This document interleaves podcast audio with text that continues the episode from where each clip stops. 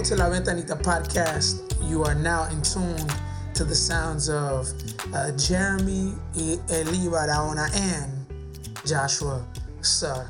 If you don't know what a ventanita is, um, if you come to South Florida, namely um, in Miami, um, but you know you see it throughout South Florida from West Palm Beach to to Miami. Um, there are these little walk-up windows uh, where uh, many restaurants, mainly Cuban restaurants, um, they sell food out of there. But um, at certain ventanitas, what you see is just people hanging out, talking. It's kind of like the barber shop. It's like another mm-hmm. barbershop kind of place. Um, even though recently I went to the barber shop and everybody had appointments, so nobody was chilling in there.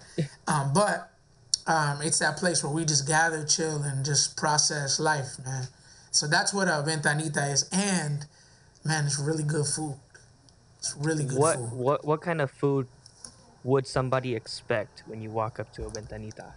Croquetas, mm-hmm. cortadito, mm. colada, mm. café con leche, Cuban sandwich, medianoche, anything you want, man. Man. And many of them are 24 hours, so 24 hours? Yes. Oh man, I, I definitely got to book a trip now. Yes. So I imagine that many of these businesses did well during the COVID season. Mm-hmm. I mean, because you could just walk up, and it's in Florida. The weather is usually really, really nice. Right. Uh, so, yeah. You know, that's what a ventanita is. So, as we think about how that relates to this podcast, we're not selling food uh, we're not selling croquetas, but we are selling food for thought. Okay. Do you okay. like that? I, I like that. That was that was creative, bro. Should we make that the tagline? No, no, let's not make that the tagline. Uh, we can experiment with it. We'll hold on to this one and, and put it on the board. Maybe the listeners could tell us what they think about that tagline. Yeah. Email us. Email us. Yes. You'll find our email at the end. But in many ways, we wanted to create a ventanita, a digital ventanita, mm-hmm. where we're able to give you some food for thought, uh, in particular as it relates to the process of church planting in West Palm Beach, Florida. So I'm starting a church with my wife and my daughter, um, and uh, one of my boys is Mario. His name is Mario, in um, West Palm Beach, on the south side of the city, uh, which is a primarily Latino neighborhood and there are a number of ventanitas around here. Um, so I wanted to, with Josh um, and some friends that'll be joining us throughout this podcast, um, create that atmosphere mm. of La Ventanita and talk about the process. Why are you laughing, man? Uh, I felt a shift. A in shift the in the atmosphere. When I said that? Yeah, right when you said that. Mm. Mm. Okay, okay. Well, praise God for that. so, before we go any further, Josh, could you tell people what your ethnicity is? Yeah, so a little bit of my background. Um, I'm a second generation Korean. Um, both my parents are Korean. They came to the United States uh, after some time and settled here. Um, I'm a pastor's kid. Mm. Um, grew up, born and raised in Chula Vista, California. Shout out. I, I, will say specifics. Chula Vista, California. CV. Um, most people don't know where Chula Vista is, so people always say San Diego, mm. but Chula Vista is about like 30 minutes from the California-Mexico border. Mm. Just to kind of give you a, a picture. Hence the reason why he's on La Ventanita podcast because he's been adopted as a Latino son, yet still keeping his Korean identity. Man, I, I, I take that with great pride and honor that I'm adopted into the culture, and I know there's so much more that I have yet to learn about Latino culture and heritage and history. So I, I, I'm, I'm, I'm grateful for that privilege. That's what's up. That's what's up. And I met Josh in in Chicago, Illinois. Actually, we were in seminary together, mm-hmm. and man, we just kicked it off. Um, and we were part of the the same church community over there. Um, and then I just started introducing uh, Josh to some of my cultural um, customs, cultural foods Yes, that he loves man. and probably Yes. eats more than I do now. I need to, I need to let the listeners know that pupusa has changed my life. So with that being said, so I'm half Salvadorian. My dad's from El Salvador. Um, so I'm a second generation um, immigrant. Uh, is that is that how you say? It? Am I? Yeah, I'm second generation Yeah. Salvadorian. And then my mom is from Ecuador, Guayaquil, Ecuador, to be exact. Um, they met in New York, um, got married, had me and my brothers, uh, and then they raised us in the faith and the Christian faith. And man, they they were really, really uh, adamant about us keeping our culture, our cultural customs from both both countries. But many times when people ask me, yeah, um, I, what I am, I say, man, I'm half Ecuadorian, half Salvadorian, que significa que yo soy confundido. Which means I am confused many times because they are very different cultures in many ways. So, with that being said, I want to introduce our first segment, and it's mm-hmm. La Plena. Mm. La Plena. What is La Plena? La Plena is this term, this term or this phrase that Ecuadorians say, specifically from Guayaquil, maybe in other parts of Ecuador, um, to say for real, for real. So like we're talking, and you wanna, you know, give give somebody the scoop on something, you be like, man, La Plena, La Plena, like for real. Mm-hmm. So it's kind of like real talk, is what we're trying to say. And as we talk about why church planting, um, I really wanted to start out by talking about the community that we're in. Josh, have you ever heard about West Palm Beach at all? No, not until I met you. Okay. So West Palm Beach is is outside of Miami, um, but it's its own little city. It's it's it's a little big city. That's the way that I would describe it. Um, I grew up in a city right next to West Palm Beach, but the church that I grew up in was in West Palm Beach, although we migrated around Palm Beach County. Uh, and my wife and I, we moved in August of 2021 to plant the church here in West Palm, specifically um, in the southern part of the city. Um, and if you know anything about where the, the, the geography of the city, um, we are in a neighborhood south of Belvedere, which is like a main cross street right off Parker Avenue. And most people know that that area is is heavily Latino. The majority is Latino. Um, I often say in my community, if people suspect you speak Spanish, and even if you don't, they'll speak Spanish to you first. Uh, so it's it's it's a Latino context in every single sense. So when you come, Josh, mm-hmm. from Chicago to West Palm, man, you better you better be ready to just speak Spanish. And. I, I gotta brush up on my Spanish then. you do, you do need to to brush up on your Spanish. And I'm not talking about like hola como estas, but I'm sorry, that was so rude. So was disrespectful, what? bro. So then, what do you want it to sound like? It sounds like you know what it's not supposed to sound like. What is it supposed? Yeah, what is it supposed to sound like? Yo, man, I'm not. So, anyways, with that being said, man, so let me tell you a little bit about my community real quick. Is that cool, Josh? Yeah, man. Let's So- hear about it. My community is uh, mostly comprised of a large Cuban community, um, and also it has a, a strong Guatemalan presence. All right. Uh, and my community is densely populated. So we're in the 33405. There's about 20,000 people or 19,000 people roughly. And it's it's pretty much the Florida version of living on top of each other. Very, very uh, populated. And when my wife and I were discerning uh, where God was calling us to church plant, we thought it would be in Chicago. But uh, when we were praying about the place, um, I was visiting my parents here in Florida, and man, we just started praying around this neighborhood because I knew that it was a Latino neighborhood, and I noticed that there were only about three evangelical churches, and it's a very densely populated area.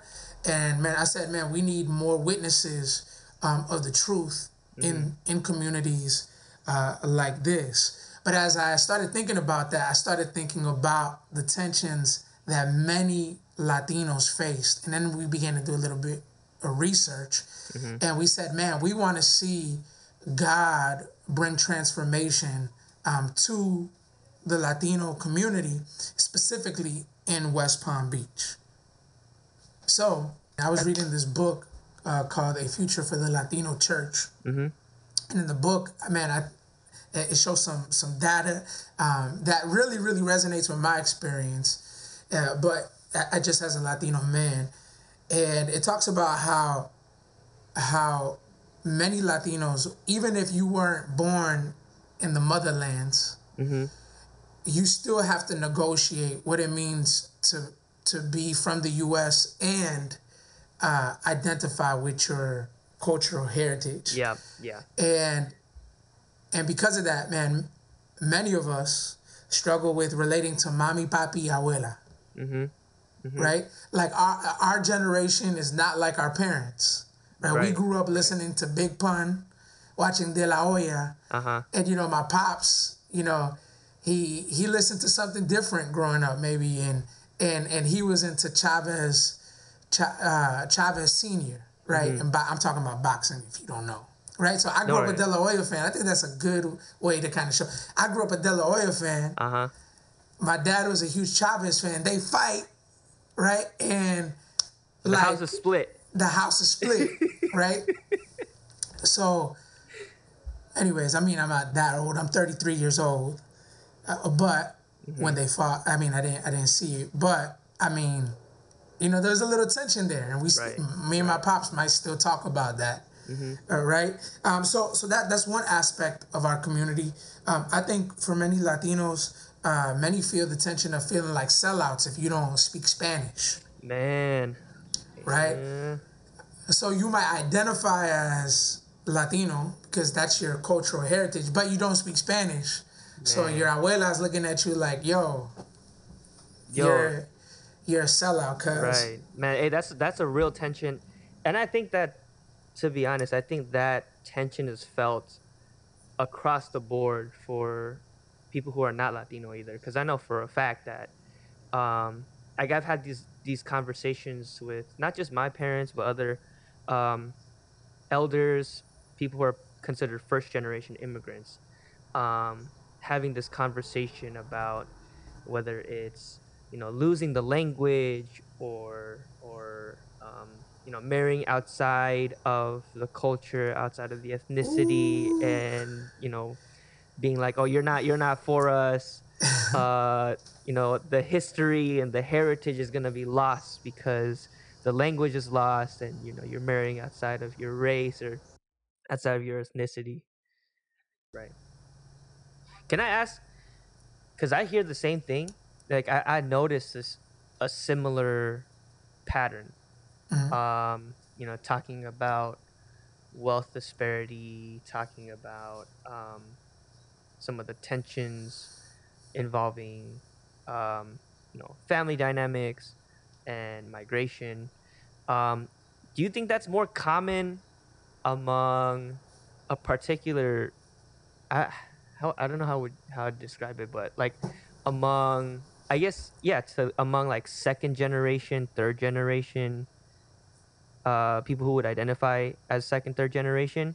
Because when I hear when I'm like having conversations um, like with my dad uh, about some of these things, from what I from what I hear from him, he's I think he's coming more from he he he looks at the I mean my dad's a pastor, uh, granted. Yeah so he he comes from the Bible a lot. but I know a lot of times the critique can be, oh no, you're over spiritualizing some of these uh, like some of these issues that are everyday realities. Mm. And then the opposite extreme is we don't look to the Bible at all. So I'm I'm wondering right. if you've you've dealt with the same thing, if it's like a common pattern that's that's found in these different generations, or if it's just like something that's right now that you just happen to notice? Yeah, I think I, I think so. I mean, again, I, I don't want to speak for everybody, but in my experience, I have mm-hmm. seen yeah uh, a particular difference, or there's a difference between between somebody who just got here and a second and third generation. Um, and, and I would say even currently, like not just previous generation. I would say like, uh, me, me and one of my boys were just talking about how in our soccer outreach we, we had a soccer outreach, and uh, in the outreach we had we noticed two kinds of people groups. Mm-hmm. Even and all the kids were Latino. Like there was not one like other ethnicity represented there. And there was even a difference with the way people, uh, the, the students or the youth that were in the in the soccer program um, that were recently arrived mm-hmm. or, ha- or or were born in the motherland and were growing up here, and those who had grown up here and spoke English right away. Like there was just a huge difference, not only in those things, but even in the way that they saw the world. Really? Which is crazy. Yeah. Mm. So, so yes, I, I, I mean, in my opinion, I, I think that a lot of it has to do with, mm-hmm. like, the conversations that are happening in mainstream. Yeah. Culture. I think they influence mm. both people groups differently. Yeah and I mean, again, that's just my my opinion. Yeah. Um, but I think I think the the biggest thing for me is just like, yo, ain't ain't, ain't nobody or not a lot of people at least that I know mm-hmm. are looking to the church to necessarily yeah talk about these things and mm-hmm. it almost might appear like starting a church is bad for business like it's not right like why why would why would we want to start a church and ain't nobody looking. it's church. like it's it's like why would you start up a business in kind of like a dying dying industry, quote unquote, mm. right? Mm, that's a good way to put seemingly, it. Seemingly, seemingly dying industry. Yes, that's a good way to put it. Yeah. Why?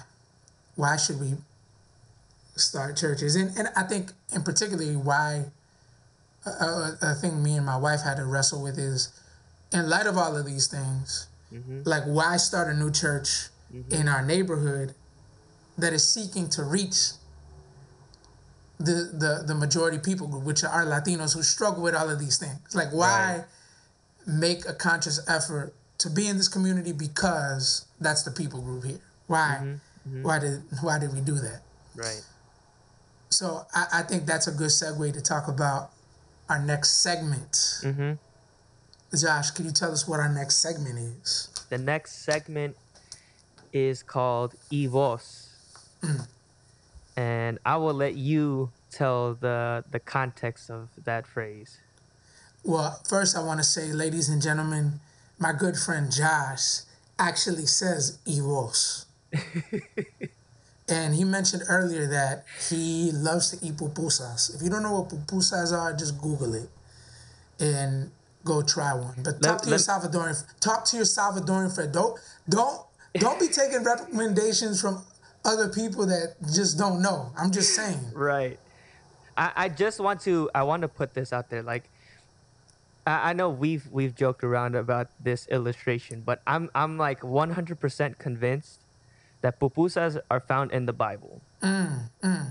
There's manna from heaven. That's right. In in the Exodus account, when mm. when the Israelites are wandering in the wilderness and God provides for the Israelites manna and quail from heaven. I am convinced that Come that on. is when pupusas were first discovered. Mm. So that means in the kingdom, in the consummation of all things, pupusas will be on deck. Come on. uh, my, my, my dad always used to say, en el cielo se va a hablar español you know, like too. So, hey, so man. apparently the dominant culture is uh is gonna be Latino eating pupusas. I I heard one of my one of my favorite uh Speaking Latino Spanish. preachers. Mm-hmm. Um, mm-hmm. he said that you can't tell me that Jesus wasn't Latino because he was born to a Mother Maria mm. Jose. That's true. That's true. That's true. We'll claim that. Yes, sir. We'll claim that. but Evos, Evos, Evos, the second segment, Evos. So Evos comes from, um, it's, it's just like Salvadorian slang.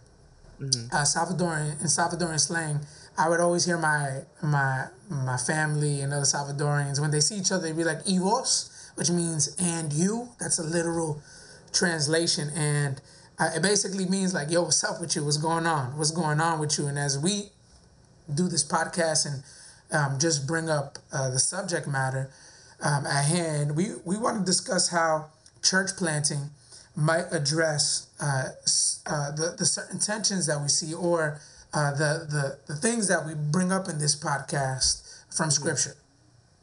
All right, so we want to look at the Bible and say, like, man, why why church planting when it seems like it's a dying industry? Not that the church is like a business or anything. Right. Even though I talk to a lot of people on the street, they'd be like, yo, church is like a business, dog. And I'm always like, nah, it ain't. But some I mean, people do be trying to pimp the community. Right. Well, um, that's that's. I mean, I think to be honest, that's probably more of like an indictment against the modern way that we do church.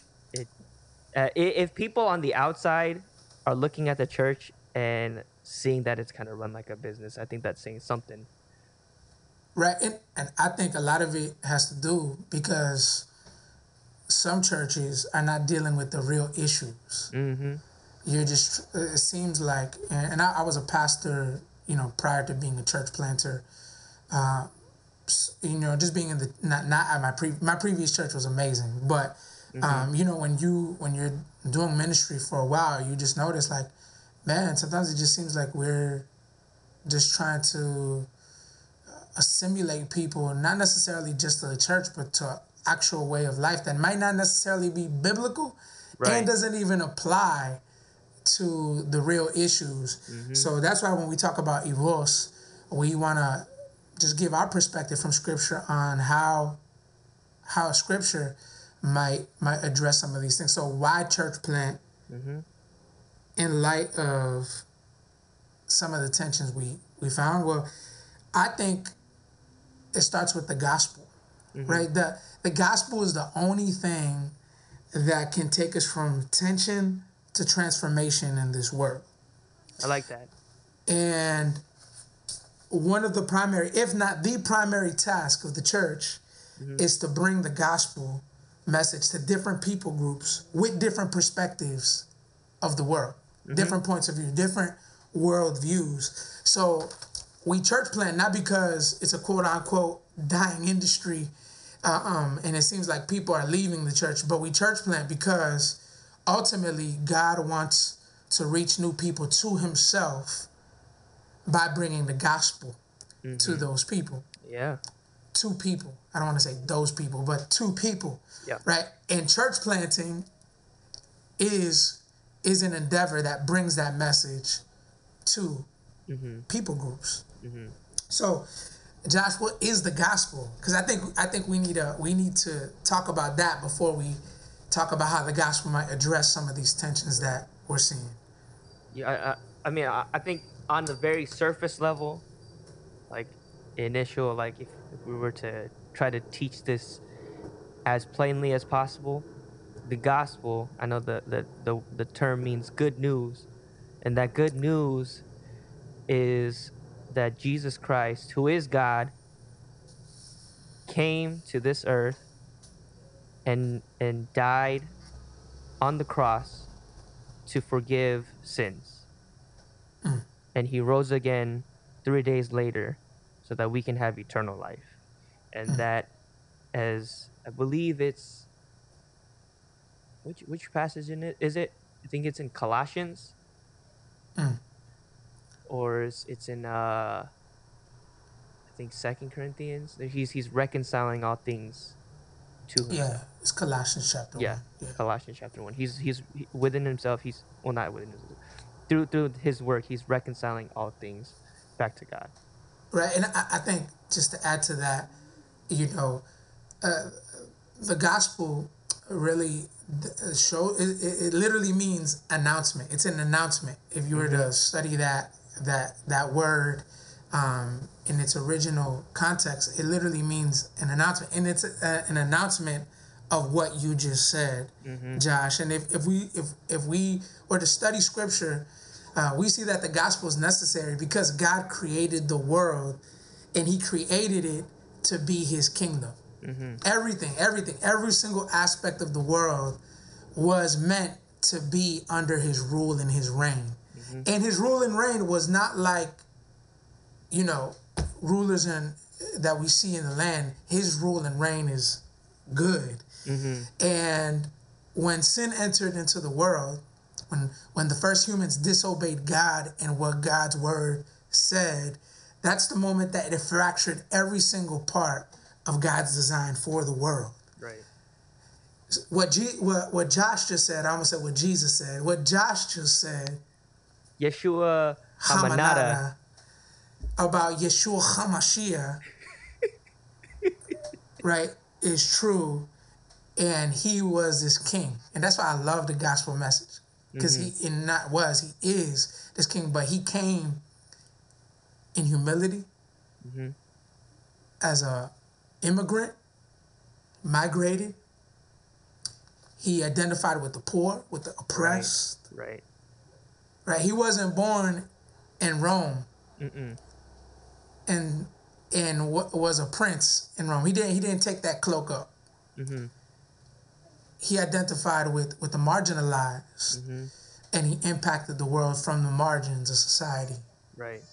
right? So, as we think about this king and what he did, that he died and he rose from the grave, we think about him restoring every single fractured piece of this world. Right. And when someone believes in Jesus and turns away from their sin, that's the moment that they become a participant, an actor. We become an actor in that, and we get Yeah. to participate with God in the restoration of all things. I Not just e- our souls, but the entire Uh-huh. world. I might even add to that. Um, I mean, what Jesus does, and I think that's what's beautiful about the gospel is that he identifies with us. Like Yeah. you said, he was born in the margins. He was born in obscurity. He wasn't born in, in the rich palace of Rome. He wasn't born with status. And even to some of the tensions that we talked about of navigating, um, like as as second generation, navigating what it's like to be outside of our culture, um, but even within our culture. I think Jesus identifies with that as well, because he is he is a person that we would say is fully God and fully man. So while he does identify with us as human beings in terms of, you know, hurting, suffering, being hungry, you know, mm-hmm. feeling these emotions, at the same time he's also removed because he's fully God Right. and I think that's what's beautiful about Jesus is that he he identifies with us feeling out of place. Mm-hmm. So, why are we church planting in this? I like the way you said that dying enterprise or industry, right? It's because church planting brings that message to bear and it applies. Mm-hmm. Go ahead. So, in light of in light of what we talked about about how the gospel in, in many ways speaks into some of those tensions. Is there is there an example that you find in the Bible that kind of demonstrates or or captures what we're talking about? Yes. Yes. So, a, a good anchor text for me has been um, Acts chapter 14. Um, Acts chapter, uh, the book of Acts was written by uh, a, a, a, a doctor. His name was Luke, um, and he was also a, a, his, a historian. And um, in in the history, this is a theological history meant to change our lives.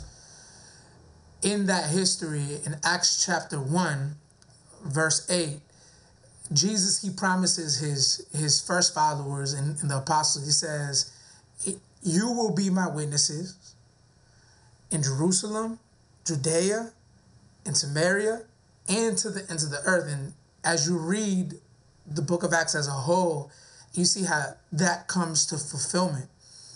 Acts chapter 14 is the first missionary journey through the Gentile world with the gospel, with two men. One was named Paul, another man was named was named Barnabas. But in verses 11 through 13, they land in this place called Lystra, in the city called Lystra. And long story short, Paul, he's preaching And this man who was crippled, the text says that he had faith to be healed. Mm-hmm. And then Paul, through the power of the Holy Spirit, is empowered to heal this man. What ends up happening after that is that people think that that Paul and Barnabas are are Hermes and Zeus. Mm. And, and the text says that they they they they start speaking in a Lycaonian language. So so so I I just want to pause there to say that that the gospel was brought to a completely different culture in a Yeah. completely different setting and we know that because they had a different language right and I've, I've heard it said that language sets culture right there's certain culture that's Yeah. attached to Uh-huh. language so the gospel is speaking into a completely different culture from from from the place where it was it was first or, or it first came to bear. Mm-hmm, mm-hmm. So not only that but the gospel also speaks into people's worldviews which influences how they live. Mm-hmm. Right? So here uh, in, in acts chapter 14 when that miracle happens they think that paul and barnabas are zeus and hermes who are greek gods. And they begin to worship them essentially. Now the crazy thing is there was a mythology a, a myth that said that zeus and hermes had visited that region mm-hmm. and who and at that time there were people who didn't show them hospitality so they destroyed the village. So knowing that myth the people began to worship them and then paul and barnabas are like nah they ripped their clothes. We are not gods. Mm-hmm. And then the text says that they began to preach the good news mm-hmm. so this demonstrates that Paul and Barnabas were not dealing with Jews who had the Old Testament. And if you were to read Acts chapter 2, you see how the gospel addresses Jews and Judaism, mm-hmm. right? Here, they're applying the gospel to a new people group with a completely different worldview. And they begin to speak the gospel into si- their situation, which Yeah. Was ag- agricultural society. So they relate the gospel to agriculture and how mm-hmm. God provides rains and food. Yeah. So they appeal to nature as they're preaching the mm-hmm. gospel. I mean, it it's. Yeah. I think one of- one of the like you you were touching on is that they they make this appeal to something that that is. I mean, I don't want to say it's simple, like nature is simple, but I want to say that there's something that that we share in common that we understand that you know what what we see with our eyes, like like the trees or the birds or or or you know whatever. I think these are things that we share in common that we can appeal to as we you know give a gospel presentation. Like whether or not you have a background in in the history of of Israel or you understand the Old Testament. I think I I- think that's one of the the themes that we see in in in Acts as the as the apostles are going from place to place sharing the gospel message, they're not necessarily talking about uh, Abraham, Isaac, Jacob, Moses, David, Daniel, all, all these prophets, but they're they're they're talking about they're they're they're relating it to things that they see, things that um, we relate to in culture. Because I think every every culture is uh, distinctly unique, but then we Right. also share a lot of things in common. Right.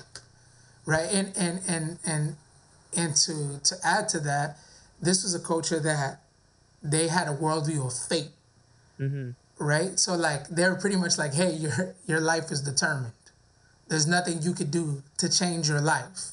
like if you suck, you're always gonna suck. You know, that's just that's Uh-huh. just how the way it is. So I love how Luke and and, and he he shows that they preach the good news to that Right. you know, to that specific worldview. Yeah, and and and that even that it plays out in different religious philosophies and thinkings in different cultures, right? There's this idea of of fate and fortune that's tied up within either like a a, a deity or or somebody that they believe in or on you know appeasing to some kind of god or even just by like by by chance Right, right, and and that influences the way we, we make decisions. Mm-hmm. Right, like like if you if you believe that you your your fate is dependent on let's just say the energy you put into the world, right? That's going to influence how you live your life. right. Right, like like you might even be really legalistic uh-huh. for anybody who doesn't put quote unquote good energy according to your own Right. standard like like it's gonna it's gonna influence every single aspect of your life. So so in the same way that we see uh, paul addressing that with the gospel we also see that Oh, I think it, uh, I think we could draw a bridge to our current context, mm-hmm. right? Like people in the Latino community in my neighborhood, they have a worldview. We have these tensions, mm-hmm. and the gospel speaks into those tensions. yeah Like like the gospel can be applied mm-hmm. to those tensions, right? So so as we think about that, I think another thing that we see in this text, if and again we're not like going through every single verse, you can read it on your own. But what you see is Paul, he actually ends up being opposed, almost left for dead actually. Um, which by the way, in the text it, it doesn't say Barnabas was almost left for dead. It says Paul was. I wonder if, if Barnabas was like, yo, I love. Jesus. I love Jesus, but uh, you know, he dipped out of there real fast bro once he saw those rocks coming out they stoned Paul, and Paul was all alone. And he he's not a ride or die bro he's not a Yeah. ride or die Barnabas didn't want to put the put. He didn't want to throw hands, bro. So he I wonder- bounced. I wonder if that was the real point of tension of why they split. it wasn't because of John Mark. it was It was because he didn't want to throw hands. he's like, you left me to die, bro. So, anyways, he gets he ends up getting stoned, and then he leaves to to to Derbe, another city that's like sixty miles away from Lystra, mm-hmm. and then the text talks about how after they preach the gospel in Derbe, they go back to the cities that they visited throughout this first missionary trip, and Lystra was one of them. And what's interesting is that one of the things that they did was they raised up leaders. They raised up leaders um, in in Lystra, and that that's what what verse twenty two of chapter fourteen says that they strengthened the souls of the disciples, encouraging them to continue in the faith, and saying uh, that through many tribulations we must enter the kingdom of God. Verse twenty three, and when they had appointed elders for them in every church with prayer and fasting, they committed them to the Lord in whom they had believed. Hmm. Presumably, people who were Lystrans or from Iconium, right? These were what is called indigenous leaders, mm-hmm. more than likely, right? So, so in the text, what we see is that church planting, right? Because the church was started in these in in in Lystra in particular, also births indigenous leaders. And what I think is dope about that is usually leaders who identify with the community mm-hmm. and the struggles of the community can not only speak into those issues from a gospel perspective, but also can speak into those issues for how the gospel is applied to their experience, and people can see that. Yeah. And I, I, I almost see that even as a strategic thing to do because people within those communities, I think they already recognize those leaders as as leaders, as, as people of influence. Right. So it's I think it it is in, in some ways harder if you're coming in fresh and trying to gain the trust whereas if you were to bring up leaders there are already people that are trusted they are people that are recognized and their voice and input is already um, respected and so in many ways it's even strategic in that way as they uh, build up and raise up and establish indigenous leaders that you know they're appealing to their culture and their community standards and and their leaders as well Right, right. And and I think it's also a testimony that yo, God can actually work in people like us. Mm-hmm.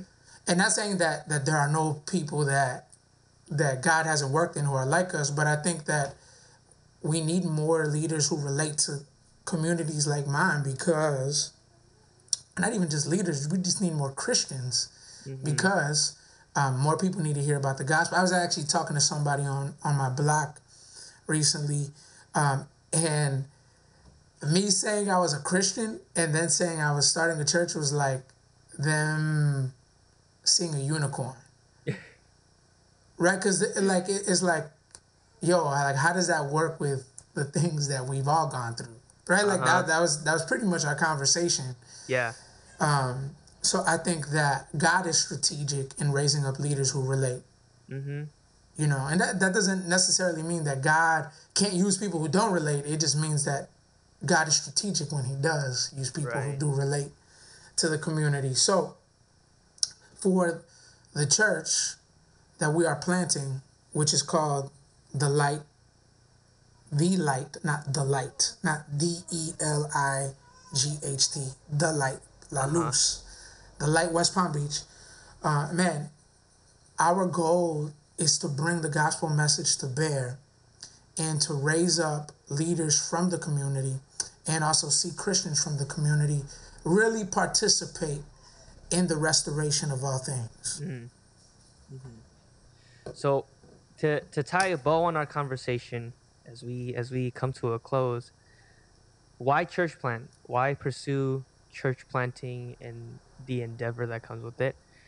Well, I think in uh, as what as we've shared and as we reflect on some of the things that we talked about, um, and thinking about a community of Latino West Palm Beach, there are real tensions and there are real struggles that are looking to be met, not just in terms of immediate resources, but there are there are some tensions and and things that need to be processed and need to be reconciled. Mm. You know, to lead towards uh, wholeness, not within individuals, but also within communities. And what we've learned is that the gospel does that. Mm. The gospel transcends those, uh, some of those tensions. It, it, transcends into communities, but it also gives us a, a hope into something that is better, something that is more whole for for for us. And and church planting provides that those creative means and opportunities to weave the gospel into mm. everyday life, to to weave the gospel into everyday circumstances, and it's not just as we said within the church, but it goes beyond beyond and outside of the walls of the church. Mm. So until next time, keep checking up with us. We want to invite you into this process of church planting. Uh, as as we do it, we don't want to come off as experts um, because we're not experts. We're just servants. Man, that can, can we get a a drop on that? Like, nah, just playing.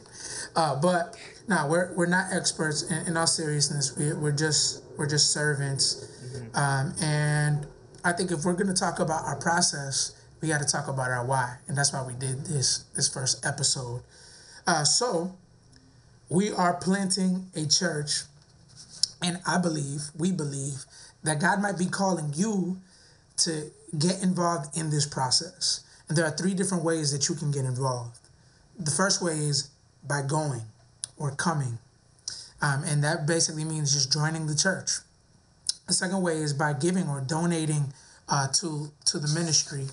Um, and then the last way is to pray for us.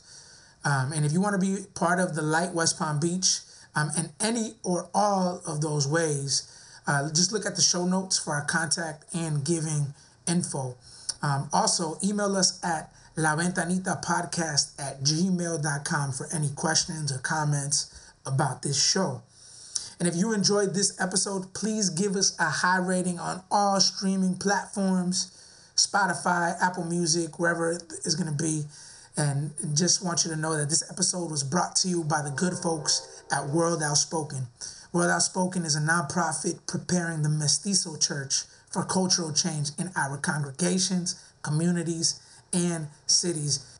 If you didn't know, now you know the world is mestizo and this introduces complex cultural problems. Check out worldoutspoken.com to learn about training, content, and partnerships.